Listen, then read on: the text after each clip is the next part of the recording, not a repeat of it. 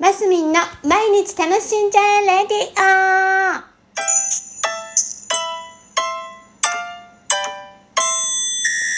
おはようございます。2022年1月31日月曜日、マスミンです。はい。えー、1月終わりますね。私、確定申告、ほぼ終了いたしました。わーイェイっていうところで、えー、今ね、インターネットの方で、えー、税金納める、税金じゃない、確定申告、確定申告できますが、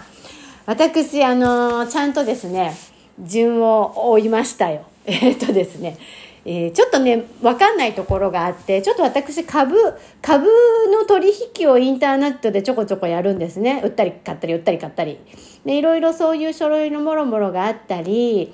えー、去年、あの、1年、歯医者さんに通って医療費控除の該当の分があったり、まあちょっと夫の方の確定申告もあったので、いろいろちょっと、お、難しいところがあるなっていうところで、実は税務署の方に足を運びました。で、えー、それもね、今このコロナ禍の中なので、勝手に行けないんですよ。あの、LINE から、まず、国税庁と、LINE で国税庁とまずお友達になり、だから国税庁も、あれですよ。LINE するってことですよ。LINE のね、もうあの公式アカウントがあるわけです。国税庁の。で、まずその国税庁と LINE のでお友達になり、そこから、あの、税務署に行きたいんだぞっていうことを申し込みをして、えー、私の場合鳥取県で米子市の税務署でしかも米子市の会場みたいな感じでこう選択していくんですね。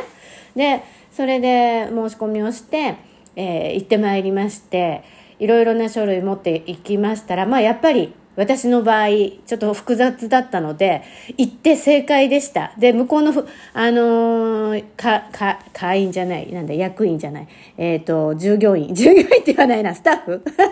の方々も結局分かんないとかってなったりして23人変わったりしてね。で、えー、無事に私の分は終わったんです。あの、私の方が難しい、あ、でもすごい大変だったんですよ。これ多分家で一人で申告するのは、するのは難しかっただろうなっていう感じで税務署の方々も、ああ、こっち、私の方こそ勉強になりましたなんてね、言われちゃったりしながら、で、行ってきたんです。で、夫のね、ひーちゃんの方も今年確定申告をしなきゃいけない状況だったので、えー、そっちの分を、さて続けてやろうかと思いましたら、もうね、そっちの方は、ひーちゃんの方はもっと簡単にできたはずなのに、書類ができず、あ書類が足りず、できなくって、でもね、そこで現場でいろいろ、現場ではスマホでやったんですけど、あの、税務署の人の横でね、ちょこちょこやってって、自分のますみちゃんの分です。ま、ますみの分は終わったんですけど、夫の分は書類が足りず、できずに帰ってきたんです。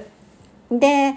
えー、そうですよ。でも、あ、あ、この、あ、これぐらいのレベルだったら家でできるわ、と思って家で、夫の分の確定申告をチャカチャカチャカチャカチャカチャカチャカして、ほぼ終了いたしました。ほぼ終了したんですけど、提出書類が、一個どうしてもちょっと見当たらなくって、あの、正式なものが。今それを、えー、取り寄せてるっていうところです、でほぼし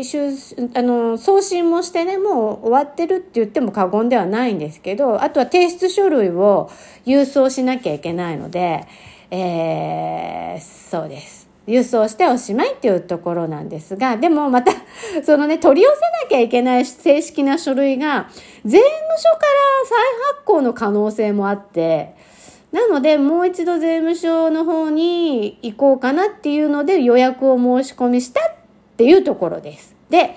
なので、確定申告ほぼ終了っていうことです。だから、ほぼなんですよ。終わってないです。私の分は終わりました。で、ひーちゃんの分はまだ終わってないっていうところで、皆さん、確定申告の時期になってまいりましたよ。早めの申告がね、するとね、還付のものがあるなら早く帰ってきますし、あの、心もなんとなくすっきりするので、早めの行動をお勧めいたします。それで今はね、本当 e-tax、ネットの方から、本当に思いのほか簡単にバンバンいけますよ。まあ、ま、マイナンバーカードとかね、申し込みできたりもするのかな。あの、なんだろう、登録番号みたいなのがあったりするので、それをね、登録してとかっていう、まあちょっと一番最初は順を追わなきゃいけないところはありますが、あのー、です。ぜひ皆さん確定申告ね、もう始まってますので、早め早めでしたらいいと思います。はい、本日、今週も楽しんでますりんでした。